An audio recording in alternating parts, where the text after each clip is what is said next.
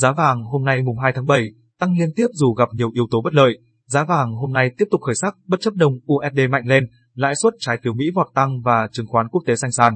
Khoảng sáu giờ ngày mùng hai tháng bảy theo giờ Việt Nam, giá vàng của thế giới giao dịch tại một nghìn bảy trăm bảy mươi bảy đô mỗi ao, đánh dấu một phiên tăng thêm bảy đô mỗi ao. Đêm qua, tuy thị trường phải đối mặt nhiều yếu tố bất lợi nhưng giá vàng thế giới ngày mùng một tháng bảy vẫn không đi xuống.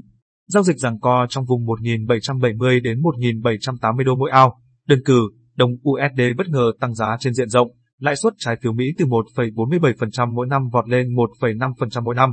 Đặc biệt, giá cổ phiếu tại Mỹ và châu Âu cũng tăng mạnh. Theo đó, tại phố Wall các chỉ số Dow Jones tăng một trăm ba mươi mốt điểm, S and P năm trăm tăng hai mươi hai điểm và Nasdaq tăng mười tám điểm. Như thế, dòng tiền trên thị trường đã tập trung vào trái phiếu và cổ phiếu song giá vàng hôm nay vẫn không đi xuống. Đây là diễn biến bất thường của thị trường vàng.